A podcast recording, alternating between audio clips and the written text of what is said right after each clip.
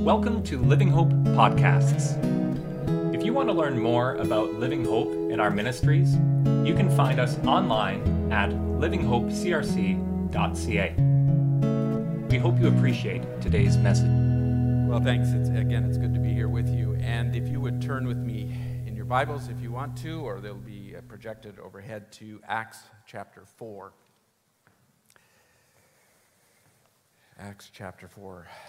And this, I, I, understand you've been doing a series in Acts. It, it so happened uh, I've been preaching the last couple of Sundays, and uh, the, two weeks ago I had to preach in another church, and they did a, they were doing a series on Acts as well. So when uh, they contacted me, and I said with Pastor Steve, I said, "Is it okay if I do this one?" He said, "Yeah, yeah, that's great." So that, that works. So um, it worked out well for me and hopefully for, for your series sort of going on. But I realize you're going back a little ways again. You've been as far as something like Acts 17, so, uh, but hopping around. And so this is that familiar story in Acts. If you start in chapter 3, we'll read chapter 4.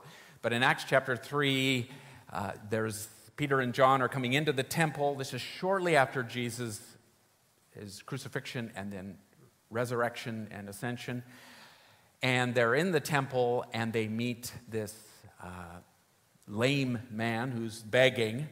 And you probably, some of you even remember the old song, Silver and gold have I none, but such as I have give I thee. In the name of Jesus Christ of Nazareth, rise up and walk. And the guy went walking and leaping and praising God. And, and so there's this dramatic healing happens right in the temple. And of course, people come swarming to hear and see what's happened. And it gives this opportunity, it provides an opportunity for Peter uh, and John to, to share what just happened. This is, this is Jesus doing his work. And, and so they share all about how he's the Messiah and he's the promised one, the, the prophet who is to come. And you killed him, but God raised him from the dead. And it's just this whole presentation of the gospel message. And then uh, after that, they're, as they're doing that, the leadership comes, the temple leadership.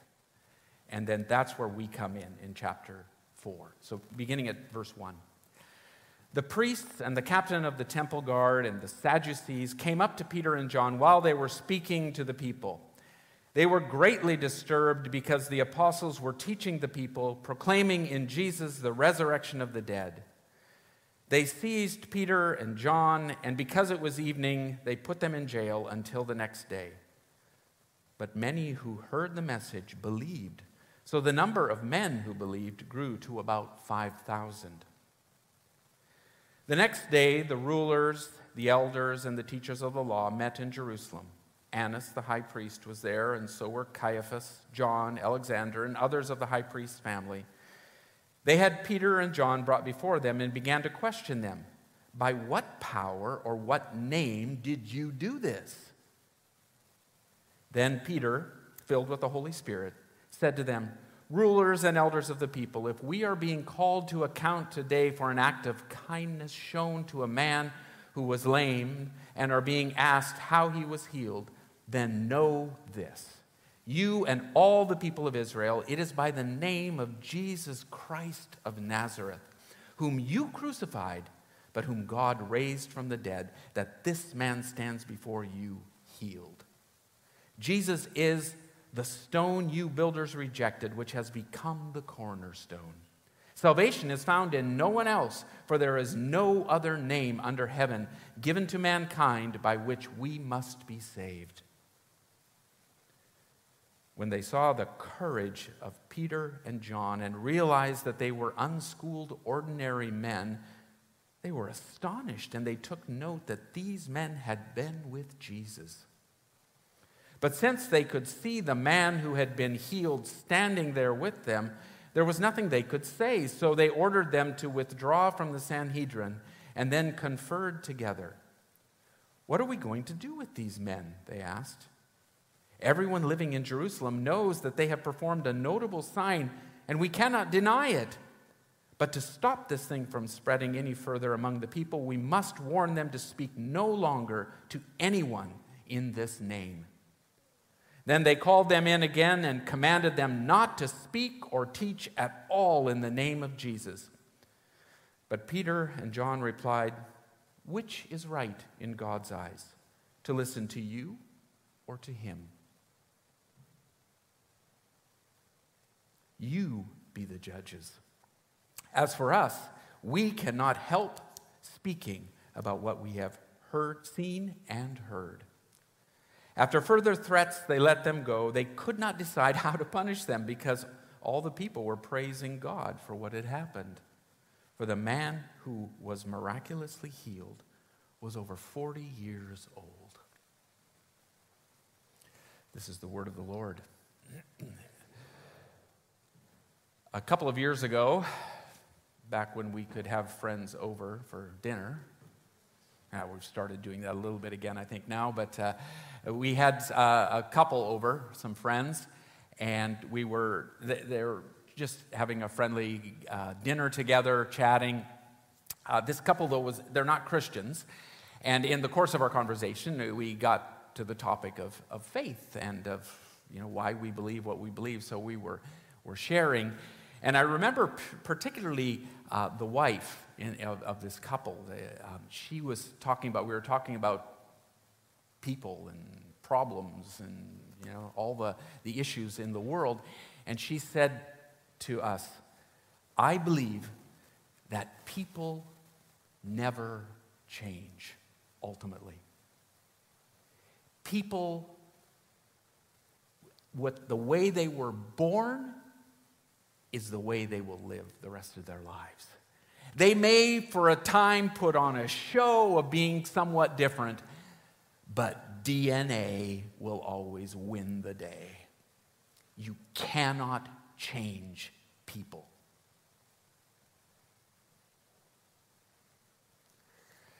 Well, I was thinking about that in the light of this because uh, it, it, struck me that in this text it talks about, in chapter, back in chapter 3, it says, Here was a man who was lame from birth.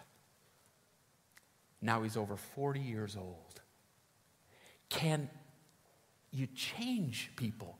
Can people really be healed and saved and transformed? Can lives be changed? And so, uh, just to again give a little bit of the context, they, they as we said, this, this is this familiar story, and, and, a dramatic healing has happened. Uh, Peter calls the people back in chapter 3 to, to repenting, repentance and believe in Jesus Christ.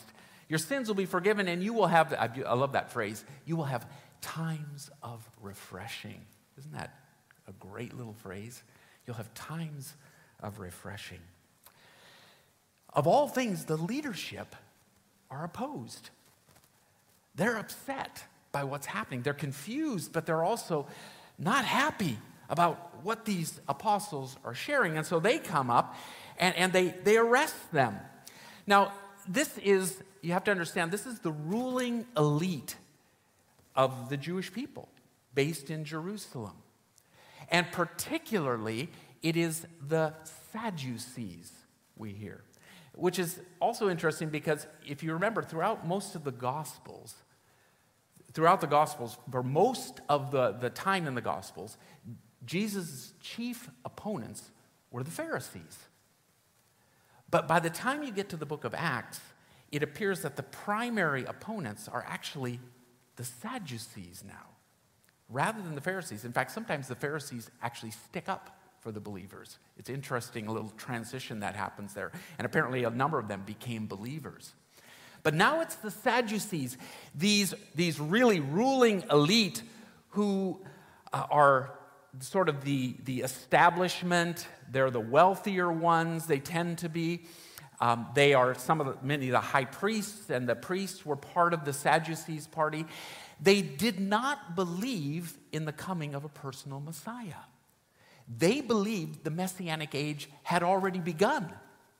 Back, way back in the second century BC, with the, the Maccabean revolt against the Greeks, when they threw off the Greek uh, oppression and became an independent state, that was the start, they believed, of the messianic age, but there's not a personal Messiah coming. And particularly, they did not believe in the resurrection of the dead. And that becomes the real key problem here because the, the apostles are teaching, and it comes up over and over again, that Jesus was raised. God raised him from the dead. And so they see these apostles as subversives, maybe causing some problems because they were collaborators, the, the Sadducees, with the, the Roman leaders. They didn't want to cause any trouble. And so they see these apostles as potentially subversive elements within society and as heretics, teaching of a Messiah and a resurrection of the dead. Now it's interesting, at this point in Acts, earlier on in Acts, you, you see almost these two parties. You see the people happy to see what's happening. They are praising God.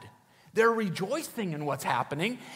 But the leadership is largely opposed. Now, that will change by about Acts 6, 7, when the Stephen incident comes up. But at this point, it's still the people are quite happy with what's going on.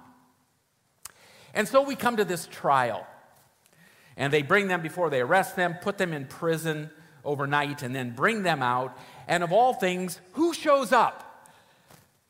Annas and Caiaphas and some of the other leaders. Now, those names may well stir up some memories because it wasn't that many chapters, wasn't that many weeks, maybe months before this, that Annas and Caiaphas were leading another trial of Jesus. And so you have to imagine that when these disciples are brought before the Sanhedrin, the leadership, before Annas and Caiaphas and the others, they must have been wondering, oh, this didn't go well last time. At least not initially. And what, where is this going to lead for us? Which was a, a, a real possibility. Of course, Jesus had warned them, right? That this was coming. Luke 21. Luke chapter 21, beginning at verse 12, Jesus said these words to the, his disciples But before all this, they will seize you and persecute you. They will hand you over to synagogues and put you in prison, and you will be brought before kings and governors, and all on account of my name. And so you will bear testimony to me. But make up your mind not to worry beforehand how you will defend yourselves, for I will give you words and wisdom that none of your adversaries will be able to resist or contradict. So Jesus had told them this was coming, and here already is the fulfillment of what Jesus had promised.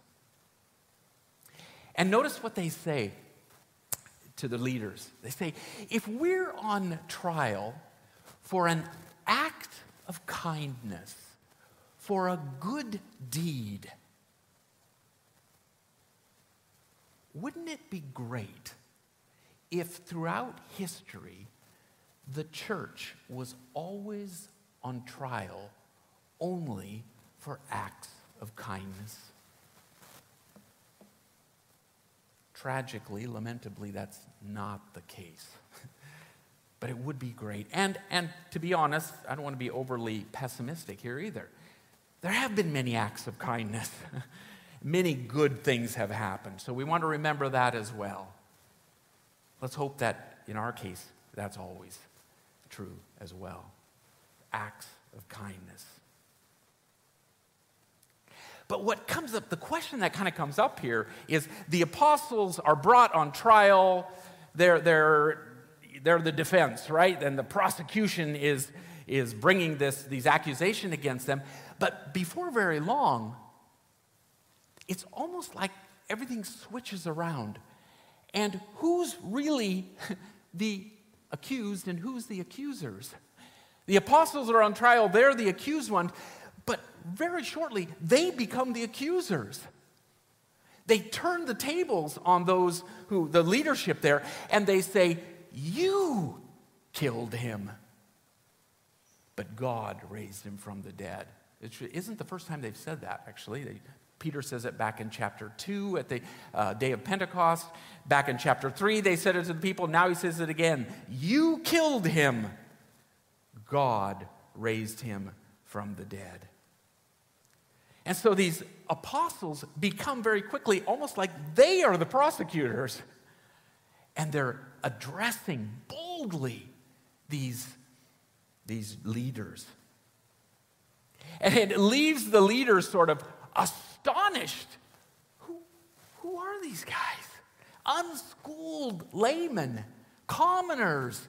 That doesn't mean they were necessarily illiterate or anything like that, but it just means they hadn't gone to rabbinical school, they hadn't been to seminary. Who are they to be teaching people? And it leaves the leadership perplexed. Who are these guys and what can we do about it? Because the sign, and it's repeatedly stressed here, what happened is absolutely undeniable. they did heal someone. We cannot deny what they've done. It's obvious to us and to all the people. And so, what really gets stressed here is this bold witness of the apostles. Uh, verse 13 when they, that is the leaders, they saw the courage or the boldness of Peter and John. And that word literally means, the word boldness here, it means freedom of speech, unreserved. They're just proclaiming it like it is, fearlessly, unafraid to just tell the truth, to speak it out before the leaders. It comes up again in, at the, later on in the chapter when they're praying. Uh, the, the, the people gather after this whole incident and they're thanking God and praying to Him. And they say in verse 29 Now, Lord, consider their threats and enable your servants to speak your word with great boldness. It's the same word in Greek. And it's that boldness that shocks the leadership. They're filled with the Holy Spirit. Not that there's a second Pentecost sort of, but it's more for the, that moment. God's Spirit enables them to say what needs to be said. They have a special anointing. And, and then, then the text says it this way they noticed, they took note, they recognized that they had been with Jesus. These guys They've been around Jesus. They're like Jesus. John 7. In John chapter 7, verse 15, the Jews there were amazed and asked, and this is about Jesus, how did this man get such learning without having been taught? And now these disciples like Jesus because they've been with Jesus. You want to be a witness for God? We have to be with Jesus. To be schooled, to be deeply immersed in His Word and in His teaching. This Jesus, we're told, this Jesus. Verse 12.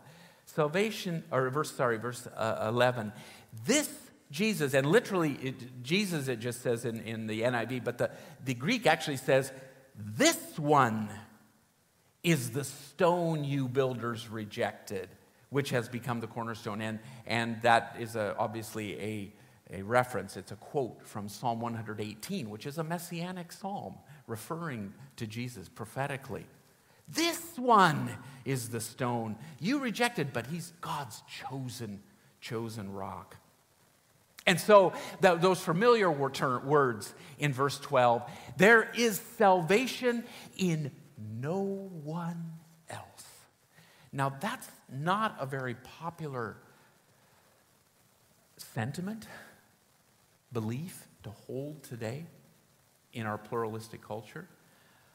But the text, and, and you have to understand, this is a, it's a strong uh, strongly negative. It, there is no other name by which you must be saved. There is salvation in no other. He says it in a double negative to emphasize there is just no other way. It's not like, you know, we just came through the Olympics and we're, we're as, as good Canadians, hockey players, uh, you know, we're used to, we, we, we win the gold. Well, okay, blame the NHL this year. But, uh, you know, we're used to it. And, and it's sort of, some, some, some uh, commentators from a more liberal standpoint, will look at this text and say, well, that, they didn't really mean there's no other way. What they're just, it's just like this sort of, you know, you cheer for your team. There's no other team but Canada, no other hockey country. There's no other team but the Canucks. You know, we're the only team. And that's what they're saying here. But that's not the way it is. The text is clear. There's salvation in no other. There's no other way. And, and again, even the term salvation here, it's back in chapter verse 9 when he said, This man has been healed. It's the verbal form of the same word. And then he says here, salvation, healing is in no other than Jesus. There's no other name under heaven by which you must be healed saved. And, and so salvation means healing, but it means much more than that, than just physical healing. It's all of that transformation that God can do through Jesus, that Jesus works in people's lives. There's no other way. Now, I like the words of the, the well known commentator F.F. Bruce when he talks about this verse, because he says this, and I quote The founders of the great world religions are not to be disparaged by followers of the Christian way. But of none of them can it be said that there is no saving health in anyone else. To one alone belongs that title, the Savior of the world. Close quote.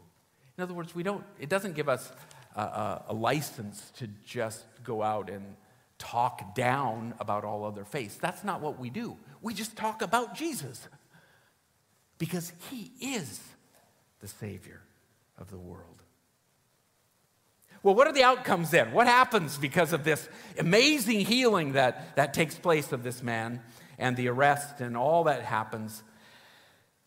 And what the text makes clear is that even the arrest of the apostles cannot stop the word from going forward. Did you notice back in verse 4? It says they arrested Peter and John in verse 3 because it was evening. They put them in jail until the next day. But verse 4 makes this, uh, at, just to make it clear, it didn't matter. But many who heard the word, they say the message in, in uh, NIV, but literally it's the word. But many who heard the word believed, so that the number of men who believed grew to about 5,000. Even the arrest could not hinder the gospel, the word, from doing its work in people's lives. People's lives were changed. And you hear about ongoing witness happening. We can't help but speak of what we've seen and heard. We talk about it. God is glorified, we're told. The people, they, they, what can we do with these men? Because the people are praising God. They're glorifying God for what's happened here. In spite of this arrest, in spite of everything we do, people are praising God.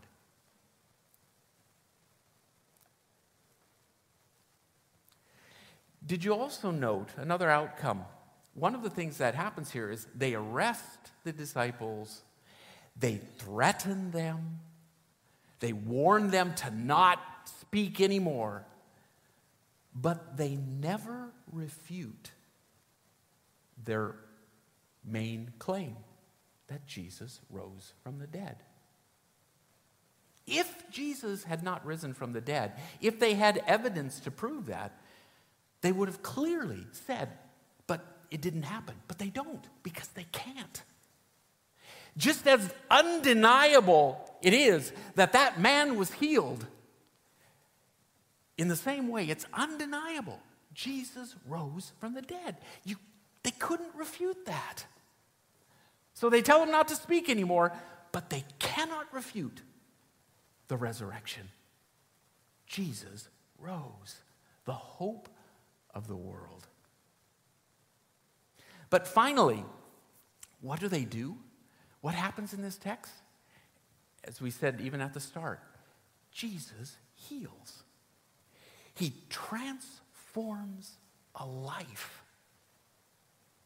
And he continues to promise that kind of healing and saving transformation for the whole world. Jesus changes lives.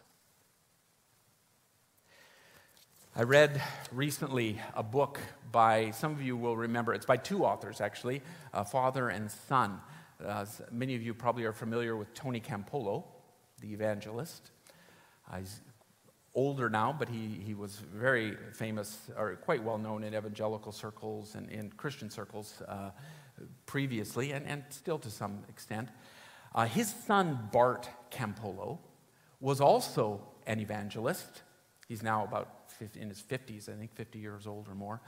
Uh, Bart Campolo was, was involved and very involved in social action, working with the poor in the inner city, and all of that kind of, uh, of work that's going on in ministry and service. Um, but through that whole experience, Bart Campolo, over the years, lost his faith. And when he was about 50 or so, he announced to Tony, his father, that he no longer believed in God. He was an atheist and he'd become a secular humanist. And so there's an interesting dialogue in this book. The book is entitled Why I Left, Why I Stayed. Why I Left, Why I Stayed. It's a dialogue between Tony and his son, Bart. There's a lot more to the book, but at one point, Tony Campolo, uh, when he's explaining his side, what he thinks happened to his son Bart, he says, uh, and I'll just sort of paraphrase most of it, um, he talks about how Bart, as he was serving so many people in the inner city, people were living self-defeating lifestyles you know violence and drugs and alcohol abuse dysfunctional family relationships dependency on government handouts. Bart began to feel that some people are simply incapable of being saved or transformed in any way. And then uh, tony campolo he, he quotes or he, he cites the uh, russian philosopher nikolai berdyaev and he, Berdyaev says this he claims that when someone stops believing in the capacity of other people to grow and change and engage in noble, worthwhile pursuits, that individual eventually loses faith in God. Drawing on Dostoevsky, the great Russian writer, author, Berdyaev explains that to lose sight of the divine presence in even the lowliest person is the beginning of atheism. And the reverse is also true. To lose faith in God is to lose faith in people. They can't change.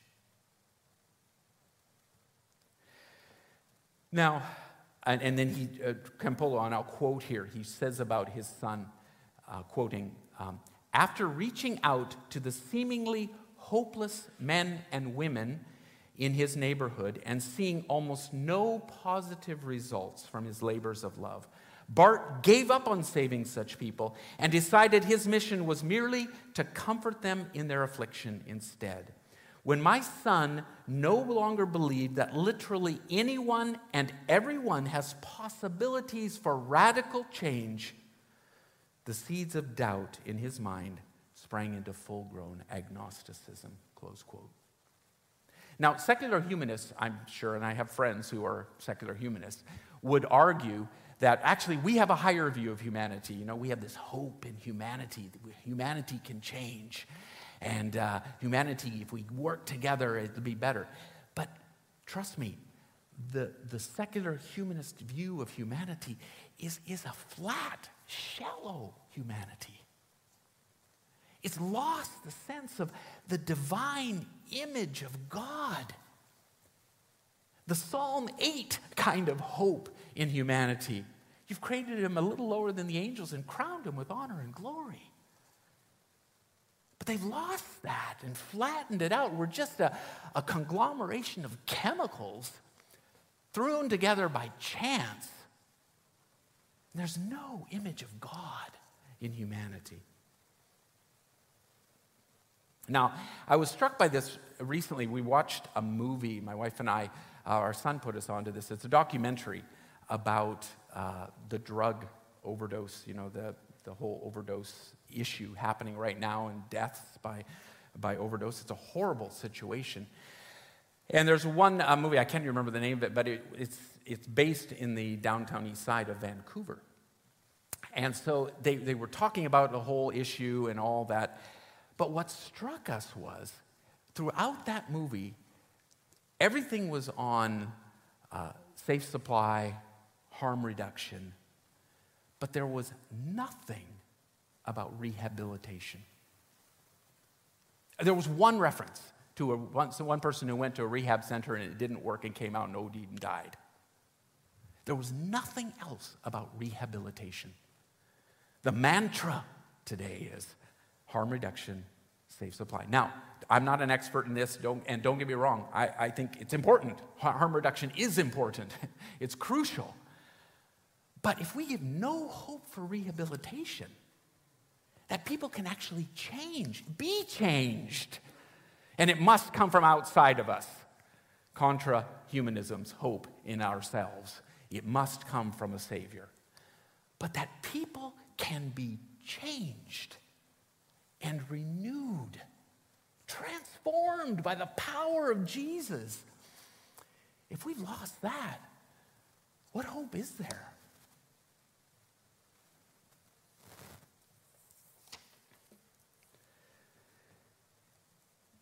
Jesus heals. Healing happens. Now, I know as well as all of us here that healing doesn't always happen fully and completely this side of the grave. And we know that some people, continue, many people, continue to struggle. But there is hope for healing because of Jesus Christ. And the resurrection promises us even more than that ultimate, eternal hope and healing. And may that be your hope and the hope of the world, the hope of the, those young people that we heard about earlier uh, from the, the, the, the offer, offering cause. That there is hope. Jesus changes lives. Let's pray. Father, we thank you for the healing that comes. That there is, there is no one who is beyond hope because of the power of the resurrection, because of your power, Lord Jesus Christ.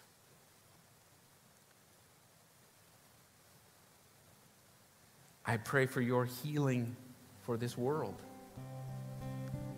whether it be physical healing or other forms of transformation in our own lives, in the lives of people here and around the world.